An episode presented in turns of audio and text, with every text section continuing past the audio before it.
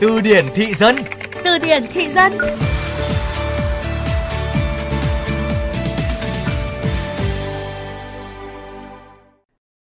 Khiếp, dùng app sống ảo vừa vừa thôi, không ra ngoài đường anh chị em không nhận ra nhau đâu.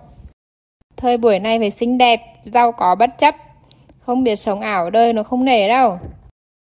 Sống ảo là gì mà tại sao lại được rất nhiều người yêu thích?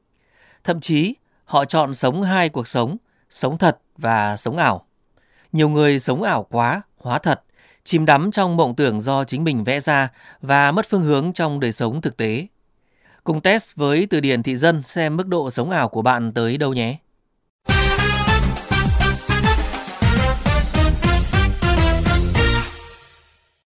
Ảo, hiểu đơn giản là không thật.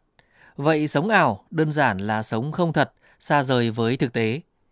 Khác với lầm tưởng của nhiều người cho rằng sống ảo là một từ mới được giới trẻ hiện nay dùng phổ biến.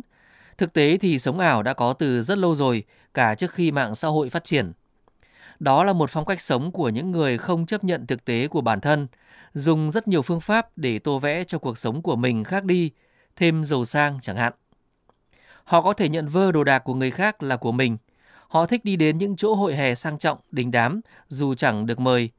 Thậm chí, họ thấy người sang bắt quàng làm họ, chụp vài bức ảnh với những người nổi tiếng hơn và đi lòe thiên hạ. Từ khi mạng xã hội bùng nổ thì sống ảo càng trở nên phổ biến. Rất dễ để chụp một bức ảnh rồi đăng tải lên mạng xã hội. Một chiếc áo mới, một món đồ mới, một sự kiện mới vân vân. Chỉ cần chụp và post là xong. Rồi từ khi các loại app chỉnh ảnh, làm video với các ứng dụng ngày càng lung linh, thì sống ảo lại càng trở nên là một chuyện thường ngày với rất rất nhiều người. Chụp sao cho chân dài, eo thon, da căng, mặt xinh, rồi mượn đồ chỗ này chỗ kia để chụp. Rồi đi đường thấy chiếc xe xịn cũng xà vào chụp bộ ảnh rồi post. Ngày nào cũng phải chụp chụp post post, vẽ nên một chân dung mới của bản thân, xinh đẹp như yêu tinh, trẻ mãi không già. U50 trông vẫn như 20, rồi lâu lâu lại phải khoe một món đồ gì mới, được người này tặng, người kia cho, trong khi thực tế là bỏ tiền ra mua.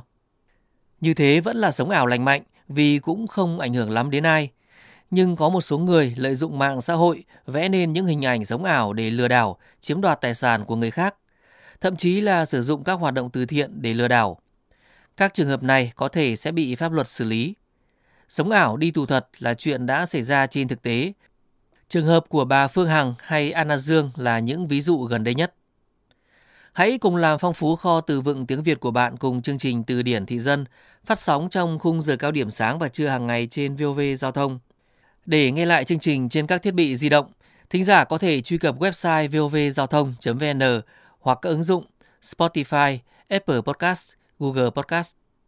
Tạm biệt và hẹn gặp lại.